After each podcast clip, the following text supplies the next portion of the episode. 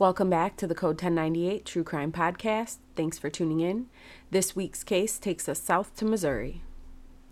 In Excelsior Springs neighborhood of the metro area of Kansas City, Missouri, a young black woman we will call TJ escaped her kidnapper's basement on October 7, 2022. She sought help from two different neighbors.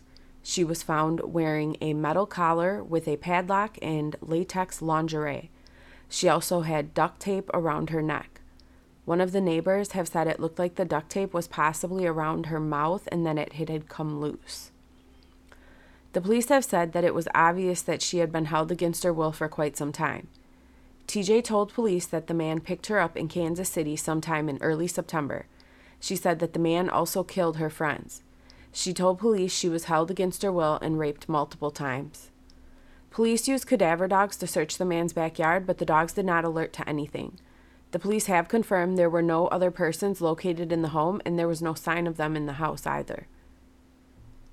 The man was identified as Timothy Haslett Jr.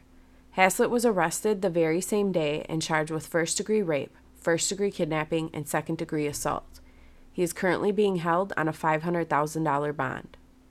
A government official tied to the case has told the media that they know certain things about the crimes committed by Haslett against TJ, but they don't have all the details yet. In the weeks prior to TJ escaping, various community leaders had been making complaints to law enforcement that many black women were going missing and were being targeted in the Kansas City area, especially in one neighborhood. Police have stated that there are no current missing persons reports for these women. They have urged the public to come forward and file a report so that an investigation can begin.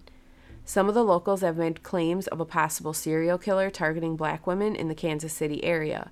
Police have stated that any claims about a serial killer in Kansas City is unfounded. There has been speculation that the women who are allegedly missing were sex workers, and that is why no one is reporting them missing and the police don't really care. This case has been ongoing for a few weeks. Let's hope that TJ can give the police more information, including the names of the other women she claimed were killed by Haslett. This case is just starting. Look for future updates. Head over to my Patreon page to find case updates and learn about our upcoming giveaway. Thank you for listening to Code 1098, giving you past, present, solved, and unsolved mysteries and murders. If you have suggestions for a case that you would like to see featured, feel free to message us or leave a suggestion in the comments. Thanks for tuning in today. Until next week.